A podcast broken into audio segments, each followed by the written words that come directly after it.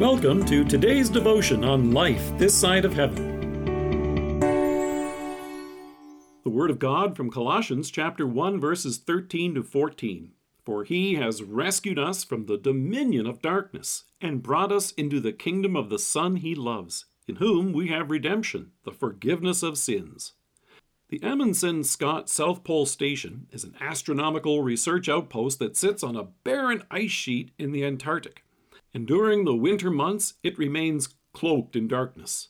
The temperatures can drop to as low as negative 99 degrees Fahrenheit, and winter is the time of the year when the station is hit with blizzards and gale force winds. So, as you can imagine, it's not an easy destination for a rescue mission. Nevertheless, that's exactly what took place three years ago. Not one, but two individuals at the station were in such medical danger that it warranted a risky rescue. Landing a plane in perpetual darkness is dangerous. There are no paved runways. In the past, oil drums had to be lit to mark the landing path. In addition, most fuel freezes at temperatures well above those experienced at the pole. Lieutenant Colonel David Panzera of the New York Air National Guard, who has piloted planes to the South Pole, told CBS News it can go from blue skies with just light clouds in the air to a total whiteout, a very, very unsafe and very, very strange place. So on June 14th, two twin Otter airplanes left Calgary, Alberta for the five day trip. The following Monday, they arrived at Britain's Rothera station, then, one of the planes left the following day for the 1,500 mile perilous trip to the outpost. Thankfully, all went well. The patients were loaded and the plane returned. The patients were then flown to a medical facility in Chile for treatment. Needless to say, what an amazing rescue! St. Paul couldn't help but marvel over the mission that God Himself mounted to rescue you and me from sin and certain death, and he doesn't mince words. He says, He has rescued us from the dominion of darkness. This was no small feat. Our sins let us cut off from God and wanting to hide in shame. It left us facing certain death and powerless to escape. It boggles the mind to realize that the only planes and pilot capable to mount such a rescue had to take off from as far away as Calgary, Alberta. In our case, our rescue required God coming down from heaven, and He did.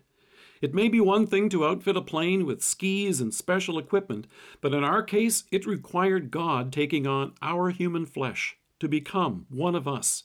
He came under the most vulnerable of conditions as a baby and into the most dangerous and inhospitable circumstances imaginable.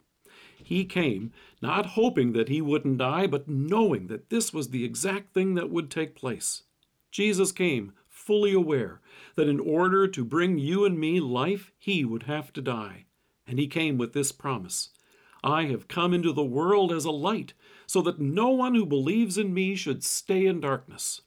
What makes this rescue so amazing is that in love, Jesus laid aside the full use of his divine power and glory, became one of us, and carried our sins to the cross. That mission was successful, and you and I have been rescued. It must have been amazing for those individuals, who would have surely perished otherwise, to come off the plane in the warm temperatures and bright sunshine of Chile. Paul marveled and reminds us that God the Father has, quote, brought us into the kingdom of the Son he loves. You have a rescuer, as the apostle says, quote, in whom we have redemption, the forgiveness of sins. Let us pray. Heavenly Father, Thank you for sending your Son to rescue me from the dominion of darkness into the kingdom of your beloved Son. Amen. Thank you for joining us. If you're listening to us by podcast or on Alexa, we invite you to browse the resources that are available on our site at lifethissideofheaven.org. God bless you and have a great day.